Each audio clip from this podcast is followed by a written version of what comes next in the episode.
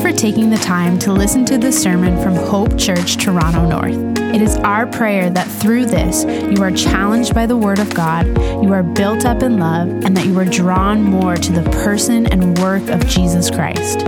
We want to remind you this is never meant to substitute God's good plan for you to be present in a local church under the care of qualified elders. If you do live in the North Toronto area and are looking for a local church, we invite you to join us at one of our Sunday morning gatherings. Our desire is that God would use this to encourage you with the hope we have in Jesus.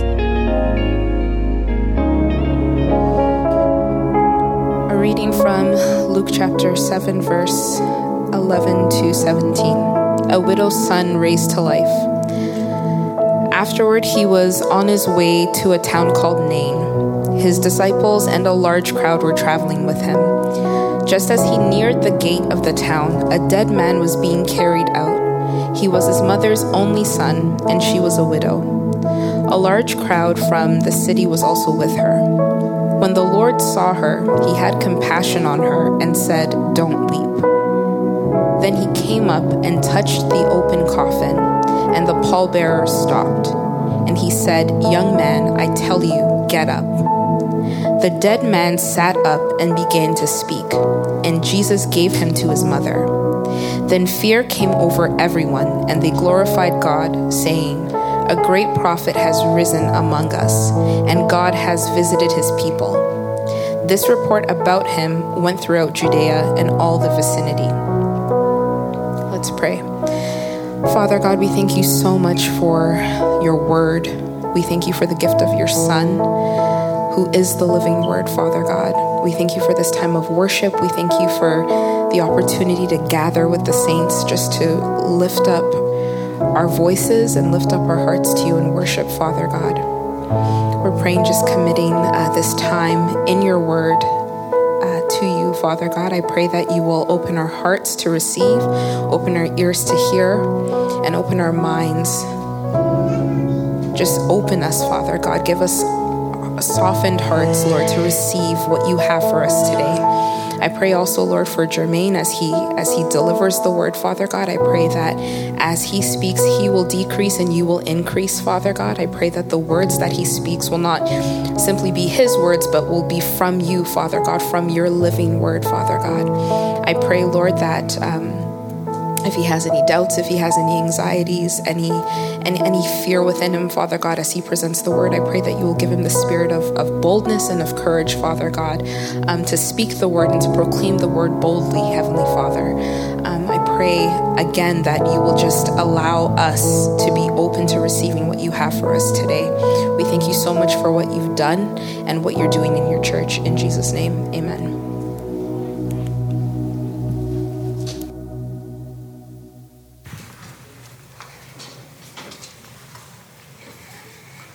Praise God, praise God. God is good, amen? Amen. God is good, amen? Amen. Oh, thank you, Lord.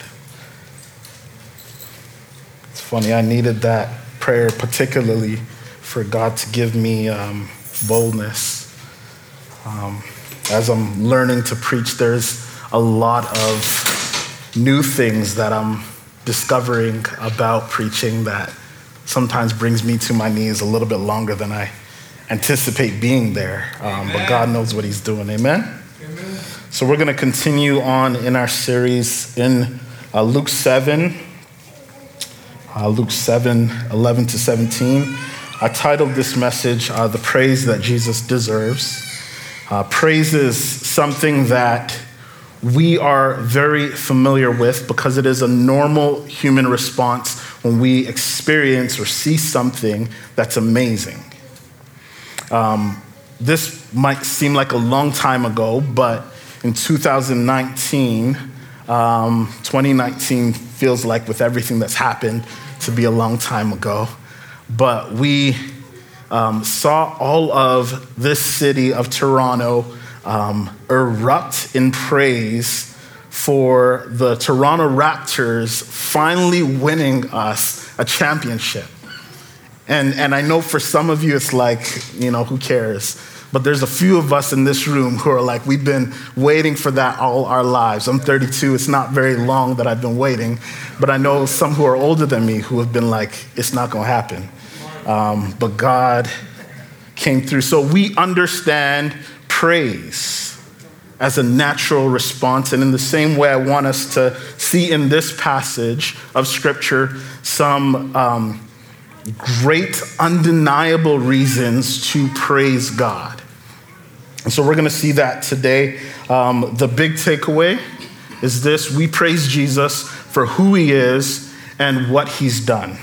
And the aim that I um, have today is I want to uh, I want us to see who Jesus is and what he's done. And I believe that this will cause us to give him the praise that he deserves.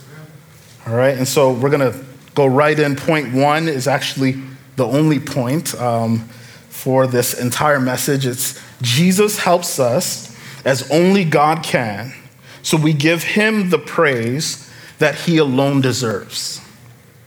Very simple and we're going to actually deal with it in sort of two parts. The first, Jesus helps us as only God can. Verse 11 says, After he was on his way to a town called Nain, afterwards he was on his way to a town called Nain, his disciples and a large crowd were traveling with him. Uh, this is a, a very interesting picture because Nain is a place that is only mentioned this one time in Scripture. And, and so it's a, an unpopular place with unpopular people. But right out the gate, we get some encouragement here as we're reminded that Jesus is, he's not discriminating against anyone. And in fact, he, he intends to reach everyone with his gospel. Jesus helps even those who seem um, like they're off the radar of God. And let's look at um, a passage that helps us see this. Revelation 7 9 says, After this I looked, and there was a vast multitude of every nation, tribe, people, and language, which no one could number, standing before the throne and before the Lamb. They were uh, robed in white with palm branches in their hands, and they cried out in a loud voice Salvation belongs to our God who is seated on the throne and to the Lamb. This is the picture that we have of what is to come is that there will be a day when there will be no place on earth where Jesus hasn't gone and helped people from that place. This is the, the reality that we're seeing here. Jesus goes to a place where no one knows and no one's spoken about, but he's going to help them. So, verse 12 says, just as he neared the gate of the town, a dead man was being carried out. Uh, his, he was his mother's only son, and she was a widow. A large crowd from the town, sorry, from the city was also with her. So Luke wants us to see right um, very clearly uh, the state that this woman is in. It's a a hard thing that I can, I can recall being when I was a teenager, um, going to the funeral of a, a young man who had died in a, a, car accident. And I remember walking into the room um, and hearing his mother wailing in agony. And it was the most heartbreaking thing that I could ever imagine uh, hearing. And, and I, I imagine that's exactly what's going on in this. She's lost her only son. And she's not just lost her only son, she's, she's experienced this sorrow before. Uh, Luke says she's a widow, which means she's also seen her, her husband pass as well. And if this isn't a bad enough scene, Luke also makes a, a point to point out that it's her only son and her husband who are gone. And this is a, a culture where at this time, the, the males in the family were the ones who provided for the family, which means she's not just in a, a state full of sorrow, she's also in desperate need of help. But Luke points out something to us in this that's very important for us to see. um, at the second half, he says, A large crowd from the city was also with her. And this is something for us to see that she had, even though she's in this uh, horrible state with great sorrow that's been uh, a, a part of her life for so long, she's got a community that's supporting her. And so I want us to, to think about how important this is. When we're going through the hardest seasons of our life, we need a community to be supporting us, just as this woman has. God hasn't created us to be an island unto ourselves, and especially at those hard times in our lives. And, and I want to say that God has called us to be that community for each other. He's called us to be the kind of people who would be there for one another in the hardest times of our life. But if we're honest, that's not something that comes easily. It, it, it takes intentionality, it takes relationship. We've got to be committed to one another, growing together, loving together. And so, having a community with her in this hard time is, is a very important thing. And so, going on in verse 13, when the Lord saw her, he had compassion on her and said, Don't weep. The Luke actually gives us a, a, very important but very subtle statement there. He changes the title. He doesn't just say Jesus, he says Lord. Do you see that? Lord actually helps us to see the, this help that Jesus is providing, this compassion that he's providing to this woman in a different way. See, it's, it's the difference between you being seen by a coworker at work and you being seen by the owner of the company. When the owner of the company recognizes you, that person can help you advance your career a lot more in that company than anyone else. This is what it is for, for this woman that Jesus sees her. He sees her, and it means that she can get, be helped in a way that no one else can. And, he's, and so Jesus sees her, and he says that he had compassion on her. And this is this compassion is a reflection of God's heart. We have a God who is compassionate. Look at Psalms 34 18 with me. It says, The Lord is near the brokenhearted, He saves those who are crushed in spirit. This is a woman who is crushed in spirit. And, and God has compassion towards her. And there are some of us here who, through COVID, we've felt like we're crushed in spirit. Some of us are still feeling like that right now. And I want us to, to see that God is compassionate. This woman wasn't in a state where she was looking for Jesus, but he comes to her and he has compassion on her. He sees her. This, is, this should comfort us to know that we have a God who sees us and has compassion on us. And then he goes on, after he sees her, he goes to her and he says um, something that seems very strange Don't weep. This is something that I wouldn't advise any of us to dare say to a woman who's at the funeral of her only son. And, and this is just a side note. It helps us a little bit to consider that we will find ourselves in situations at times where we're the community that's comforting others. And when this happens, a good rule of thumb to hold on to is sometimes the best help you can be to that person is to be present but silent. Just be someone who's sitting in the room and weeping with them. But Jesus can say things that no one else can say because Jesus can do things that no one else can do. Amen? Amen? And so we see Jesus says to her, Don't weep. He says, Don't weep.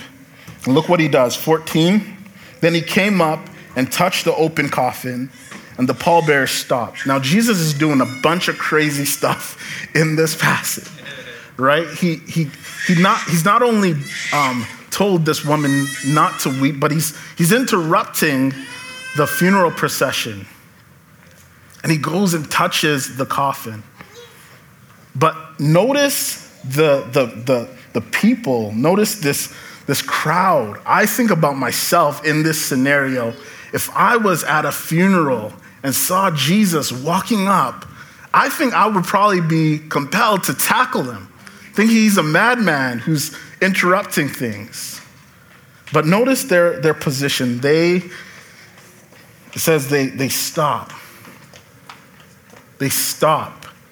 And, and they allow Jesus to do what he's doing in this time.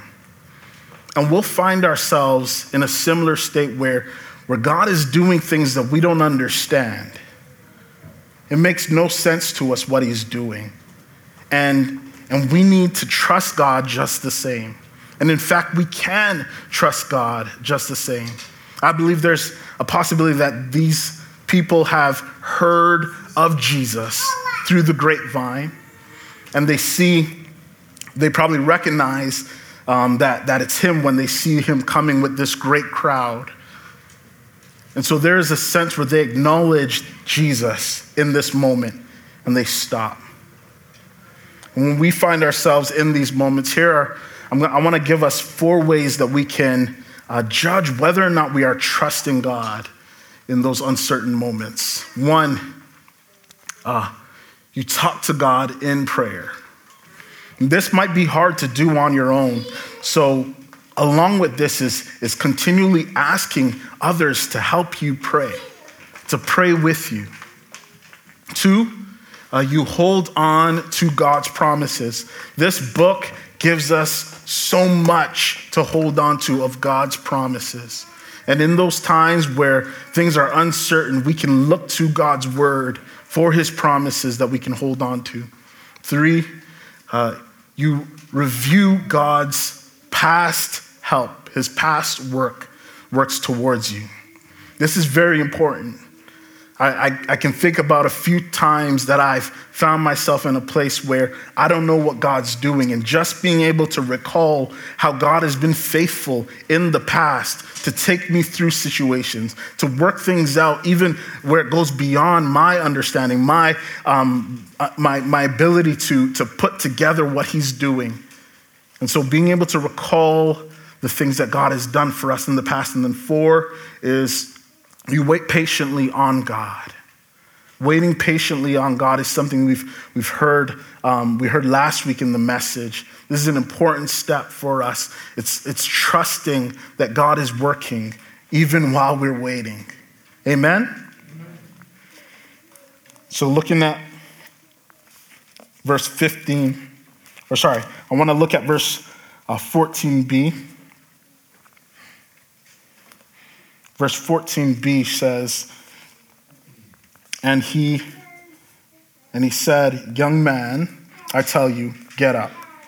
This is a beautiful picture because we saw earlier in Luke 7, Jesus speaks words to heal uh, a servant of the centurion. And in this passage, we see Jesus speak words and raise the dead. This is amazing.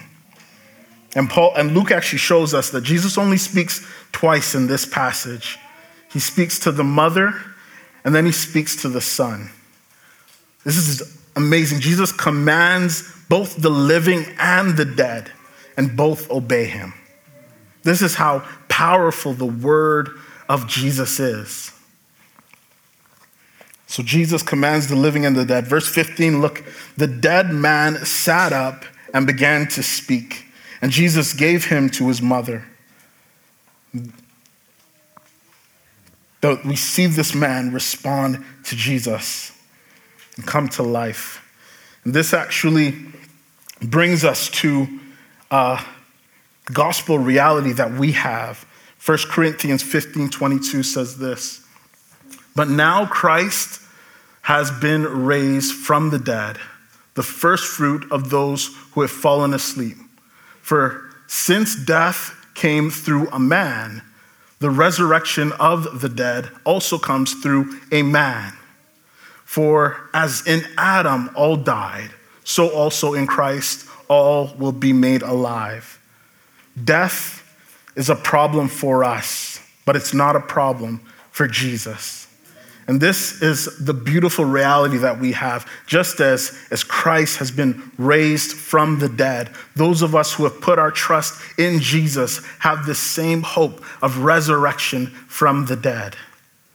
We were, scripture says that we were dead in our sin and trespasses, just like this young man was. And we were helpless, just like both the young man and his mother was. We couldn't do anything. Dead people can't do anything. But Jesus, as he came to her, he came to us. And he spoke words that transforms our lives. And when we put our trust in him, this is the reality that we have, both now spiritually being resurrected to new life in Christ, but also on the day that Christ returns. This is the hope that we have. And I want to say to to all those who are hearing my voice, who are unbelievers, I want to say you don't have to miss out on this.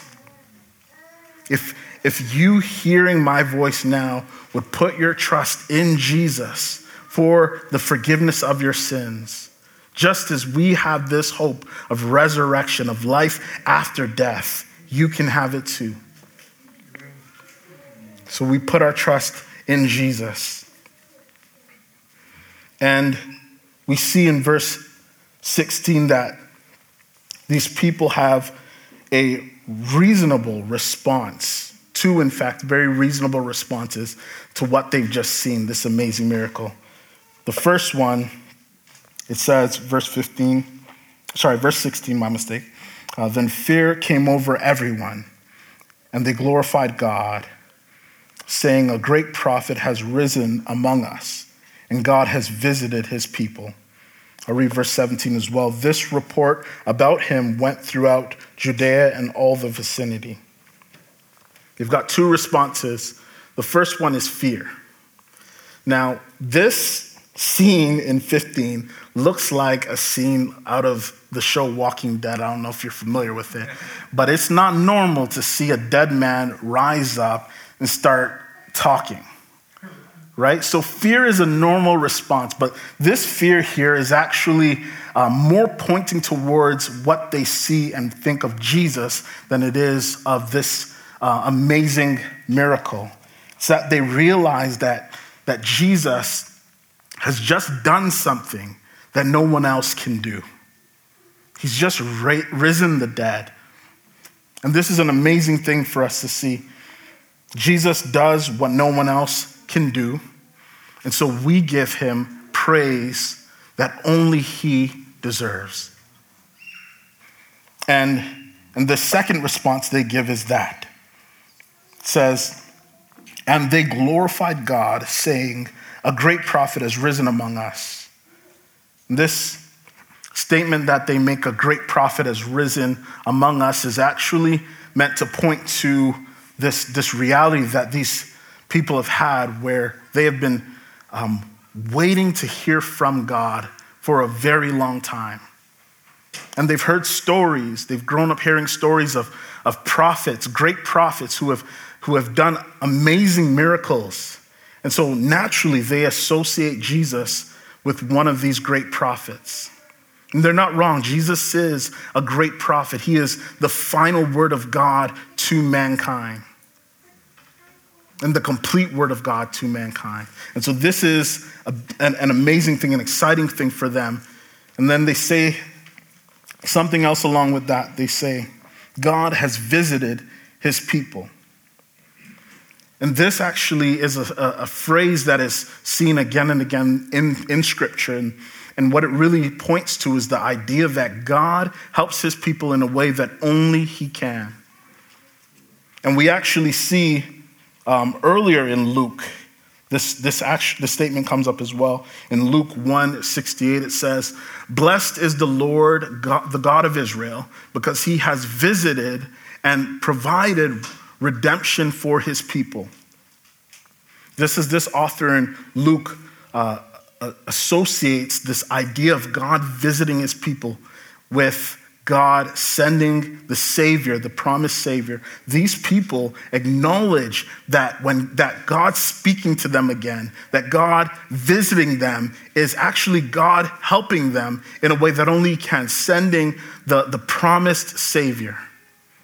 They acknowledge in their praise that Jesus is the Savior. But in, in all of this, they they capture one aspect of Jesus. Remember the big takeaway. We worship God or we, we praise God because of who he is. God is absolutely a great prophet. Jesus is absolutely a great prophet. Jesus is absolutely the, the, the promised Savior. But Jesus is also God. Amen? Jesus is God. And this is what one reality that we get to see because we have the, the complete picture throughout the rest of the Bible, not to mention in Luke, there's continual revelation of Jesus as God. And, and, and, and what he did for us is so much more magnified when we realize this. God himself took on the form of man and came and died for our sins to save us. God saves us. This is the, the amazing picture that we have. We have so much reason when we consider these things to, to give God praise. We have so much to praise God for. And I want to bring us back to, to one more reason that we have to, to give God praise from uh, this section, this passage.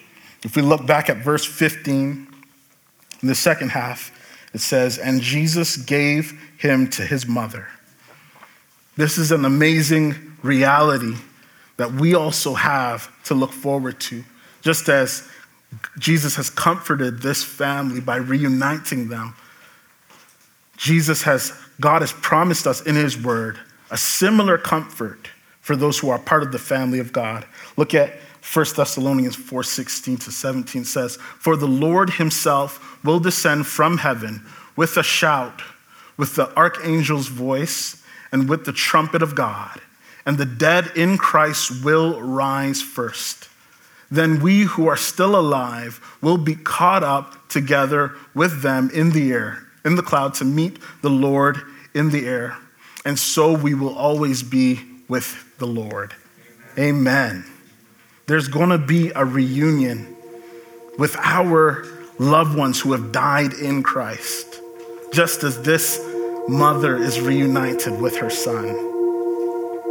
This is the, the great wonder that we have to look forward to in the gospel, what, what Christ has won for us, the victory that he's given us over death, over sin. And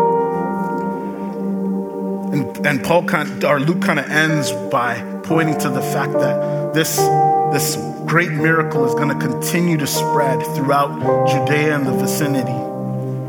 And it's that the life of this community is forever transformed by the power of Jesus.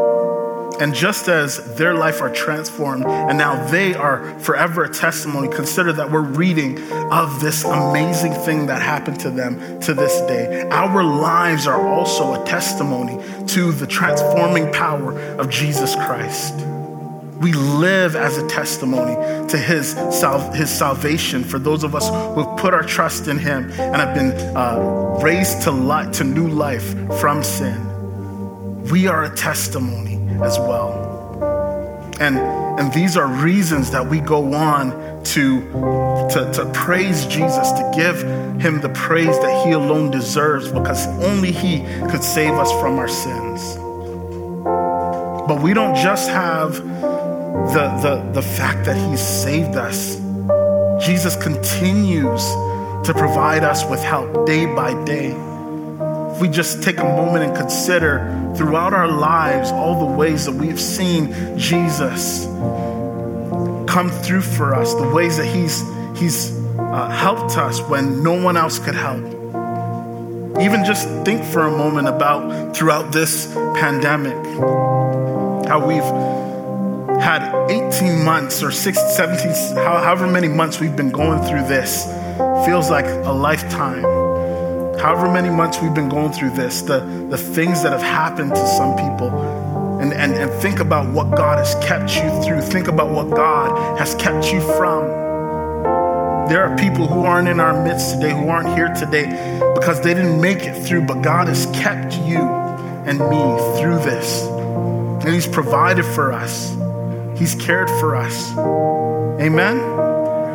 And so, the, the only reasonable response for us to have to such an awesome God is praise. So, I'm gonna ask you to, to join me in standing. And we're gonna do just that. We're gonna lift our voices together as we did in the beginning. And we're gonna give Jesus the praise that He alone deserves. We praise Jesus for who He is and for what He's done.